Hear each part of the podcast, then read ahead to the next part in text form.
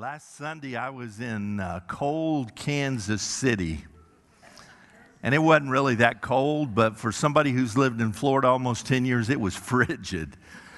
I, I got home. I was so glad to get home. I got home about 3 o'clock in the morning, Monday morning, only to leave again on Thursday, going to Charlotte, North Carolina. By the way, Wednesday night was a wonderful event. If you were not here, you missed it. Nanny, nanny, boo boo, and all those things. But I, I, tell you what, John, it was a great event, well planned. Uh, the only thing that didn't happen was Manatee got beat by Venice Friday night.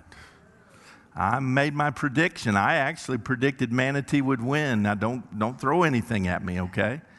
But they didn't. I, I looked it up yesterday. So I was in Charlotte Thursday, Danville Thursday, Danville, Virginia Thursday night, spoke there Friday night, left there yesterday morning, uh, got up about 2.30 yesterday morning, caught a plane, and got back into Tampa by 11 and took a nap yesterday afternoon. And I'm glad I did because I'd been tired. Y'all look good. Jennifer and I have been traveling so much. I know you've been praying for her, but, but thank you for praying for her. Her trip to Nicaragua was a tremendous success, and God used her in the life of of a lot of women. I, I won't go into any details this morning, but I hope that you will, I hope that you will chat with her about what, how God is using her in those countries and how God is using the message of hope and the message of grace to women. We live in a very uh, unusual sort of neighborhood in Venice. We have Ukrainians that live to our right, and then right beside them is the former football coach and his wife. And they recently, oh, about a year ago, got a new dog. It's a Rhodesian Ridgeback. Ooh.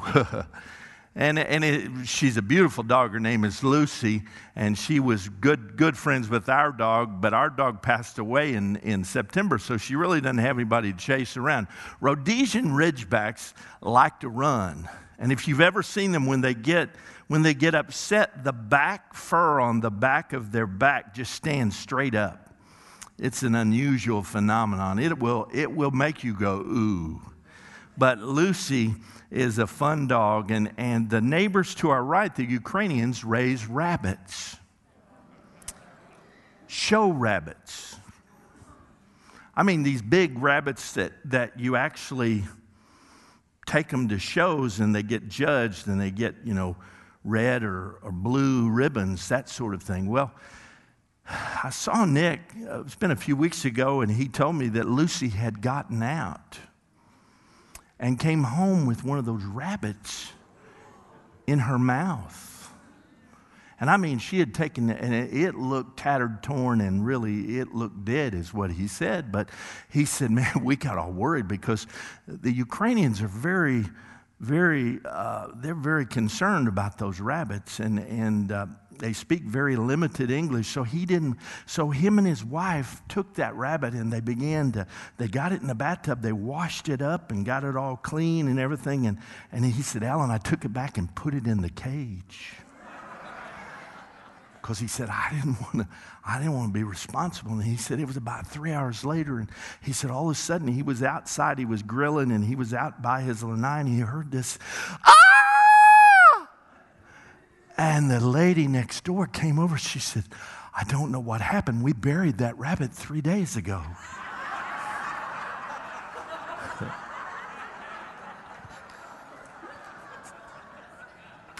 I said, Did you tell the truth? He said, No. Man, she thought that rabbit had resurrected and somehow crawled back into the cage. You know, well, now that I've got you laughing, now I got to get serious. But sometimes we do silly things, don't we? Anybody in here ever done anything stupid? Yeah, me too. Me too. We do silly things. This morning, this morning, I want to make this message as simple as possible. I want you to understand and know, and I just said it back in the back to, uh, to Judy we were standing back there. I, I, I love this church. I was so happy Wednesday night to see you all. It was just such a wonderful atmosphere. That, that drum line, that, that the folks that decorated there, you did a great job and it was fun. And there were people here who needed to hear the gospel and there were folks having fun on our parking lot. Man, praise God for that. Thank uh, the staff for being innovative and, and thinking of ways to utilize what God has given First Bradenton to utilize for the glory of God and to get the gospel message. I want to share with you one thing real quickly before we read the scripture. And, and they put it up here, and lo and behold, I buried it. There we go. Out here in the Welcome Center, there are these cards. These are not business cards, these are invitation cards. I need you to take as many of these as you will use. Use these over the next month because over beginning next Sunday, we're through the month of December, we're going to be talking about the greatest gift of all. And this is one of those opportunities that comes around every year. But for the whole month of December, I want you to invite somebody and use this card. And listen, I mean this with all my heart. If you can't get them here without promising them lunch, I'll go to lunch with you and I'll pay for it. Okay? So, some of you are going to take me up on that offer, I know. But listen to me, I want us to have this place packed with people who can hear the gospel in this season, and we're going to be talking about the greatest gift of all. Let's stand together in honor of the reading of God's word. Acts chapter 4, verse 23. Very simple message this morning from a very familiar passage of Scripture. And when they were released, they went to their friends and reported what the chief priest and the elders had said to them. And when they heard it, they lifted up their voices together to God and said, Sovereign Lord, who made the heaven and the earth and the sea and everything in them, who through the mouth of our father David, your servant, said by the Holy Spirit, Why did the, the Gentiles rage and the peoples plot in vain. The kings of the earth set themselves, and the rulers were gathered together against the Lord and against his anointed. For truly in this city there were gathered together against our holy servant Jesus, whom you anointed, both Herod and Pontius Pilate, along with the Gentiles and the peoples of Israel to do whatever your hand and your plan had predestined to take place. And now, Lord, look upon their threats and grant to your servants to continue to speak your word with all boldness while you stretch out your hand to heal, and signs and wonders are performed through the name of your holy servant Jesus. And when they had prayed, don't miss that. Not when they had preached, not when they had taught, when they had prayed, the place in which they were gathered together was shaken. Man, I would like one time, just once, Lord, to watch the response. When people got together to pray, the place began to shake. And they were all filled with the Holy Spirit and continued to speak the word of God with boldness. Now the full number of those who believed were of one heart and soul. Some of your versions, it says they were in one accord. That's not a Honda, by the way. And no one said that any of those things that belonged to him was his own, but they had everything in common.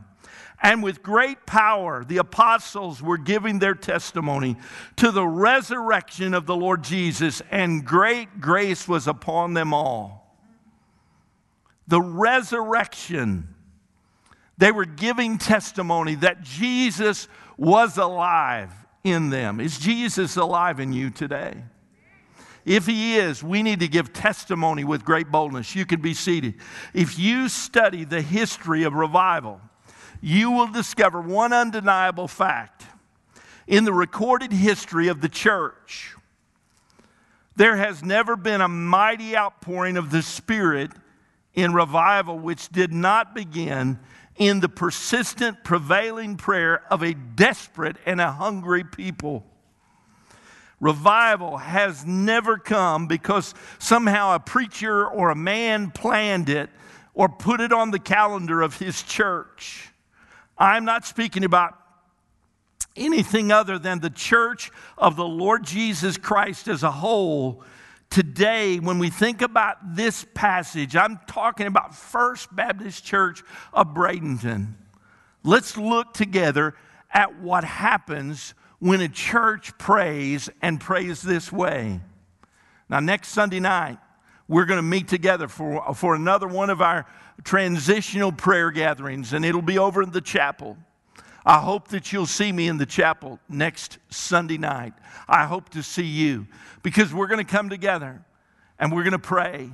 But when the church prays, the presence of God, according to the scripture, is perceived. Look at what it says. The place was shaken when they were assembled together. Now, this expression symbolizes God's presence and not only his presence, but his activity in and amongst his people. You'll find a, sim- a similar phrase in Acts chapter 16. Paul and Silas were imprisoned, and they began to conduct a midnight prayer service. There was a praise service, and suddenly there came a great earthquake, the Bible says, so that the foundation of the prison was shaken. Ladies and gentlemen, this is a manifestation of the presence of God. It is God manifesting Himself, letting the people know He is present in this situation and He has it under control. First, Bradenton, listen. Don't get uptight. God is in control. You can rest assured of that. But, Pastor, you know, we, we need a senior pastor. Yes, you do. You do need a senior pastor, but you need God's pastor. You need God's pastor for you. You need him in God's time. And for the time that you are in right now, God has provided a wonderful staff. God has provided a transition team and a, a transition pastor. So I know that I'm just here for a period of time. But in that period of time, I believe God wants us to get in the position just like these folks were in the book of Acts. Now, when you look at this manifestation of the presence of God, you might ask the question isn't God always present? Well, the Bible says this, does it? Where two or three are gathered in my name, I'm right there in their midst. Amen? That's what it says. But God doesn't but you see, God being present doesn't necessarily mean we perceive his presence. Now, don't miss this because Jacob could say of Bethel, Surely God was in this place and I knew him not. So often we miss the presence of God. When the church goes to its knees, I believe in real prayer the presence of God will be perceived. Suddenly we know He is with us. He is working in us. He is moving and answering. We must pray then in unison. Hmm. There they were, all there, and they were doing the same thing. It wasn't just the apostles who prayed, the Bible says they all prayed. Here was a group of believers concerned enough to gather in one place for one purpose that was to pray. They couldn't have been Baptist. Some of you looking at me real spiritual right now. You see, when I, when I joke with you a little bit, I want you to understand that here was a group of believers concerned enough to gather in one place for one purpose that was to pray. This is a testimony to united prayer. Ladies and gentlemen, the first and foremost thing that you should be doing right now during this transition period is what? Pray. I cannot beg of you, I cannot ask of you any more than what I've already done. I cannot urge you or challenge you more, but I want to plead with you. Please pray for me. Pray for the transition team. They are not the pastor search team, by the way. They don't want to be the pastor search team but they are in preparation of that team. And at some point in time, when their work is concluded, we will begin to select a pastor search team, and God will begin to show, and you'll begin to discover who your next senior pastor will be. Not only were they all there, but look at this, and they were all praying, but they were praying for the same purpose. Wow. There wasn't a man over here praying for his pet project and a woman over here praying for their pet project, and they're huddled to corner in various corners. They were gathered, the Bible says, in unity with one heart and one soul. It reminds me of a verse in the Old Testament that tells us that on a certain day, all the, the men, all the folks of Israel came together with one heart to make David king. That's the kind of praying that shakes the place. When God's people come together with one heart to say Jesus is King, He is the resurrected Lord. I heard you out here singing a while ago, and you were doing a great job.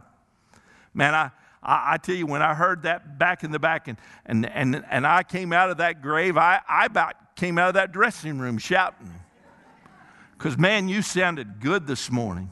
Listen, when we put all of our little different concerns, when they're thrust aside and our hearts flow in one main stream, that's when the Lord says, There are my people. And the presence of God will become manifested, and people will become conscious that God has now taken the field and God is in charge. Listen, so many times I hear people talking about God is on this side or that side. I even heard this week uh, from a gentleman tell me, man, God is on the president's side. And I just kind of looked at him. And I said, Can I be so bold to tell you something about the president? And he, he said, Oh, you don't like Mr. Trump? I said, Now, see, I didn't say that but you're already drawing conclusions. But I said, God isn't, in, uh, God isn't on anybody's side. God doesn't come to take sides, He comes to take over. Listen, we've got it mixed up, folks. We think that somehow a Donald Trump or a, a Joe Biden or a, a, a, you know, I could, I, I can't even list all of them. Don't even want to list all of them. Listen, do you know what we need in this country? It's we need a president that will be a godly person. We need a president, yes, indeed, but it's not the president's fault. Listen, as, as much as I hate the political chaos going on in Washington and the, and the fracturing and the polarization of all of that stuff, let me tell you something. The answer is not in the president. The answer is in the true president.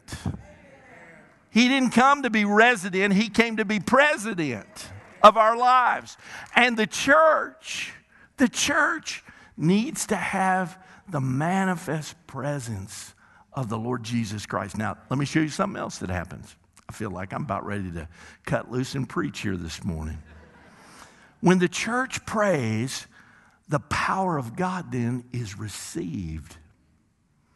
Now, look at it. And they were all filled with the Holy Ghost. Boy, in a Baptist church, sometimes we don't even talk about that because we're afraid, ooh. Upon the conclusion of their prayer, look at it, the Spirit of God filled every believer gathered in that room. They were all filled. That's what the record states. Not just the apostles, but every member of the church. There had been a filling on the day of Pentecost, but the church cannot operate on past experiences.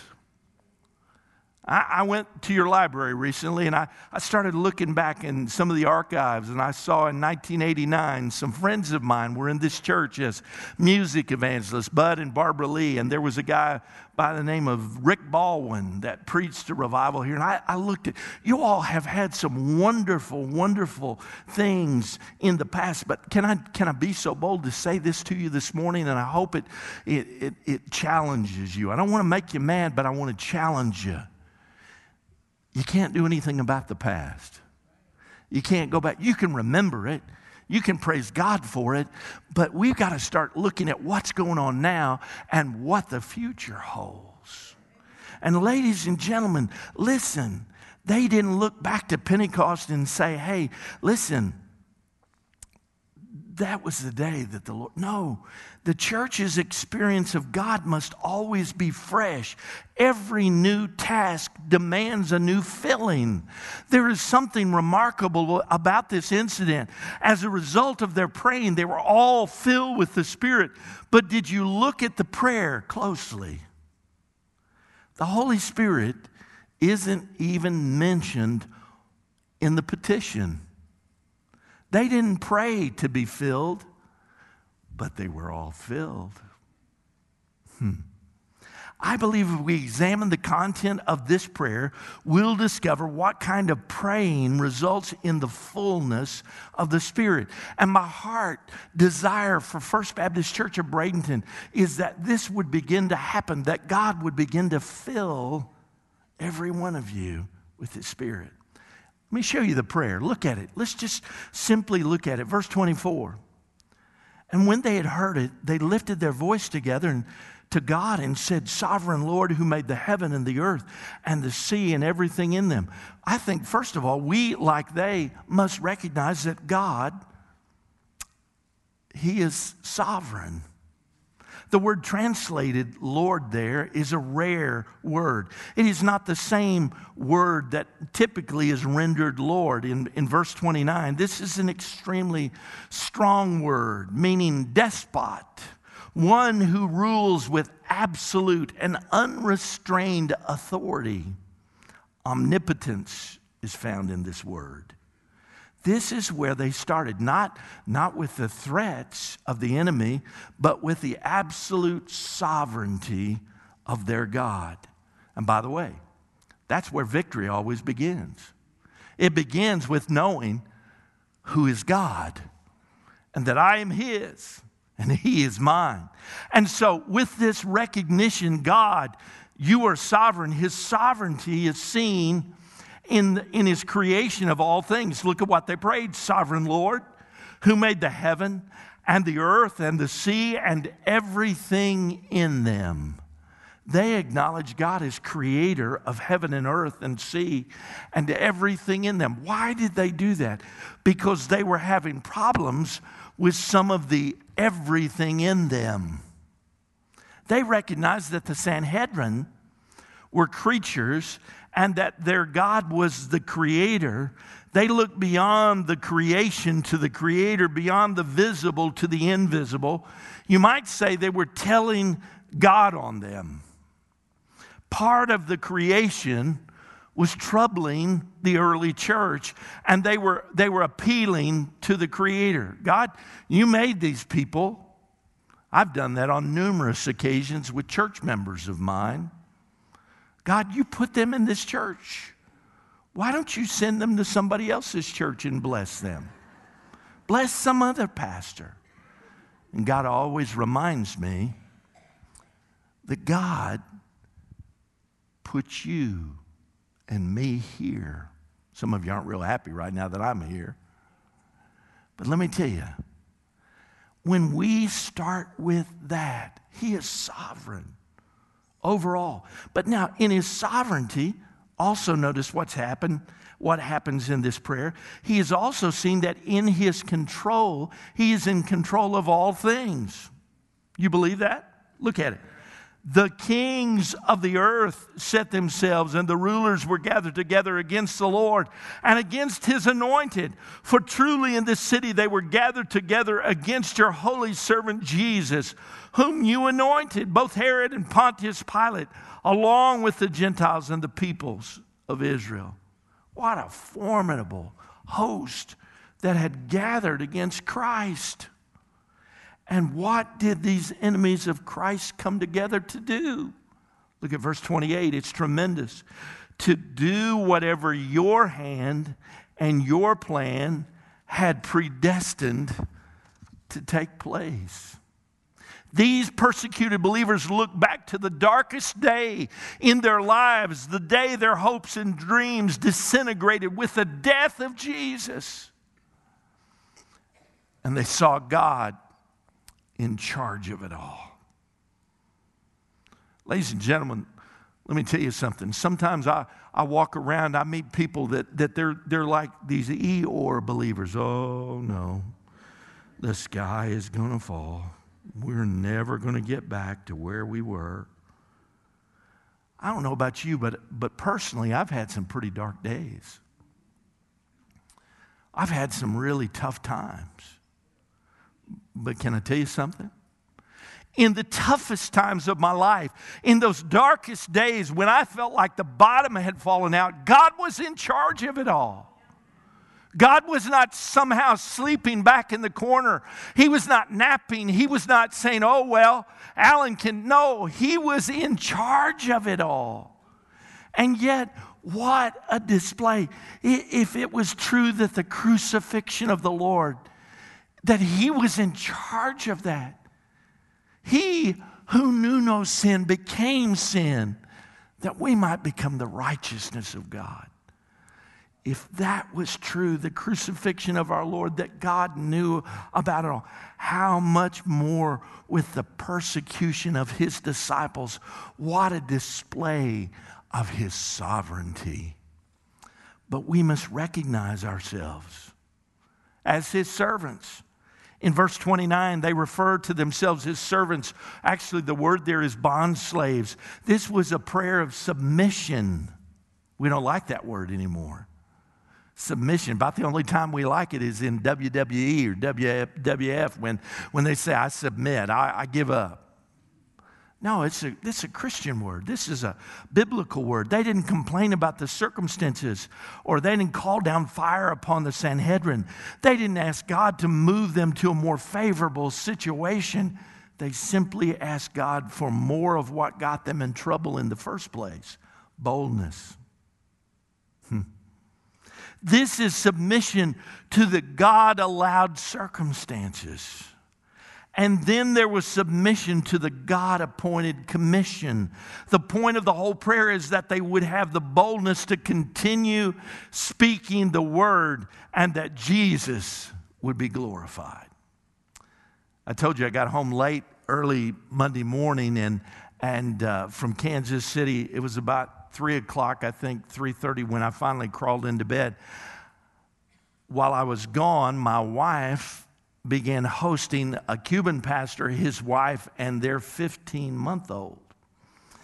And yeah, that's what I said until she started screaming. But, but I, it was wonderful to have them there. Miguel, Miguel has been a personal friend of mine. He's my age, he's 62, and he has a 15 month old. That's what I said. Art, I said, oh my word. I said to him, uh, and obviously his wife is a lot younger than he is. Uh, some of you ladies began to think about that too, but I said to him on Tuesday, I said, you know what? I'm glad God has given you the energy to father a 15 month old. I said, But are you going to have any more? And he shook his head no, and his wife shook her head yes.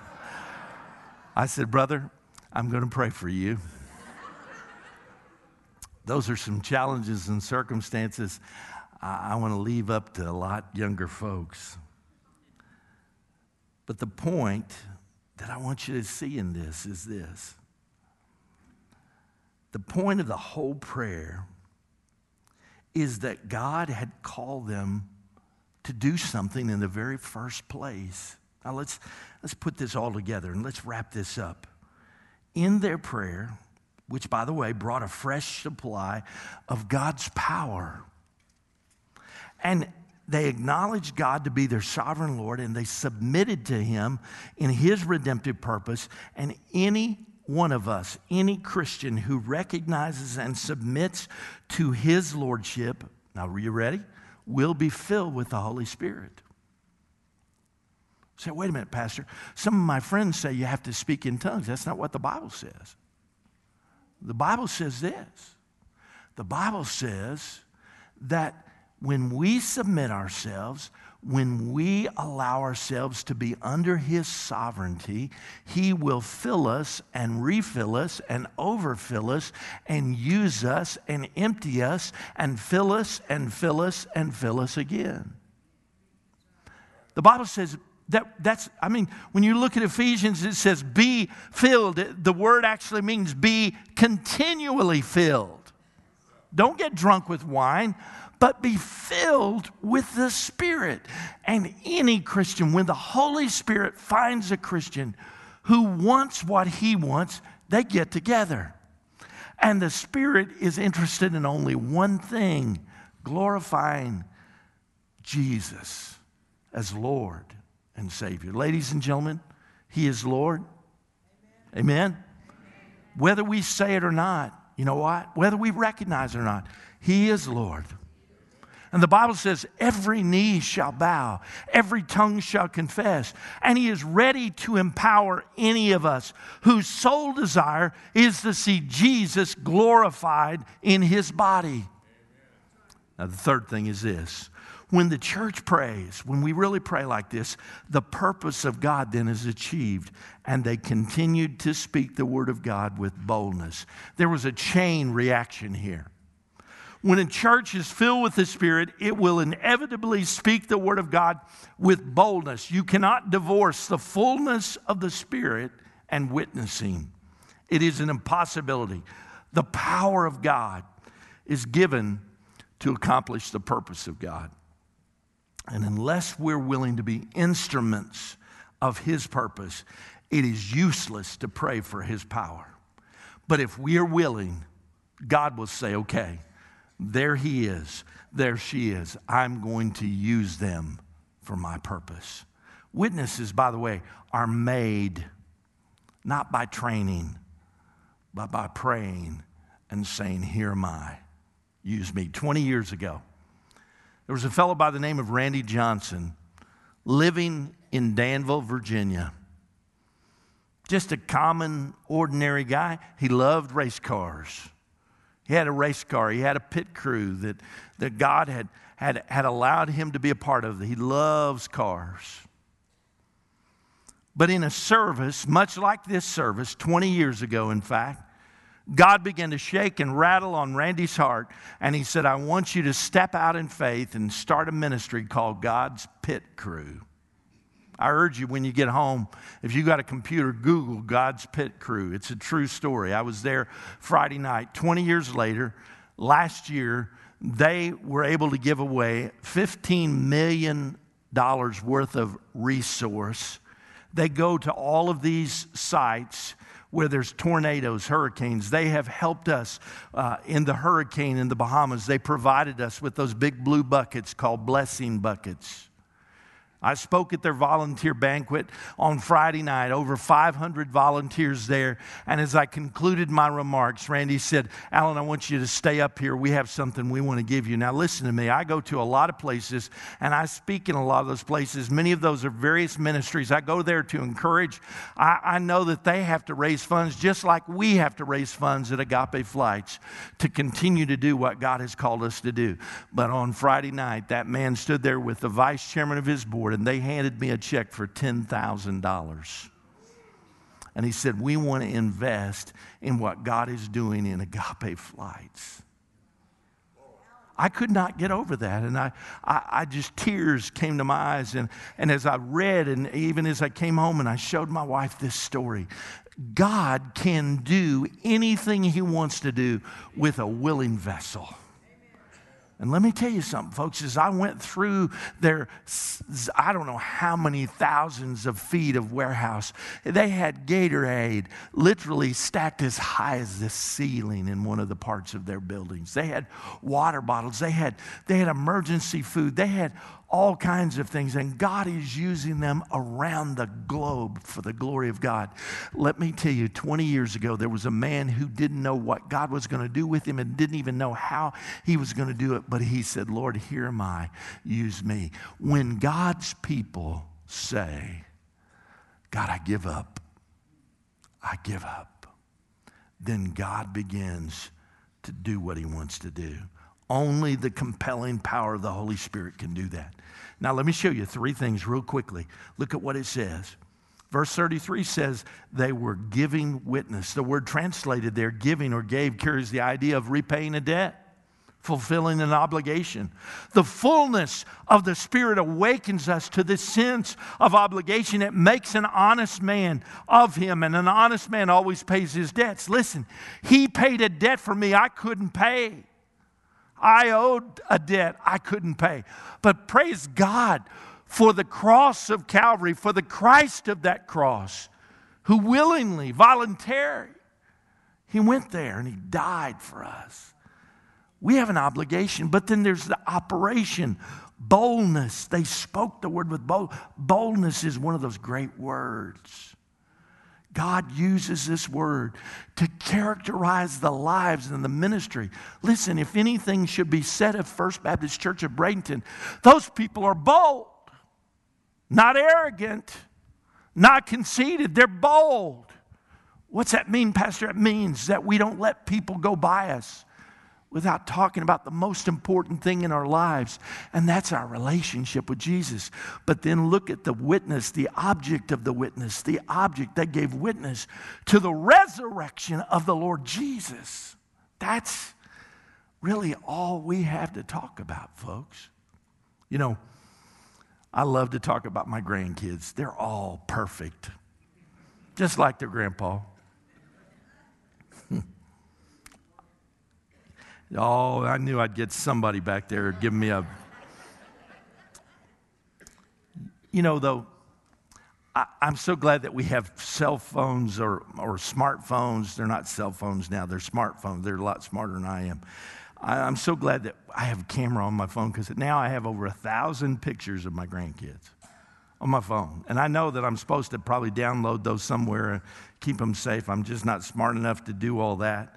But it's so cool to be able to pull out that phone and begin to tell people about Piper Jane or Judah or Callie or Cooper or Maxine and show them funny little.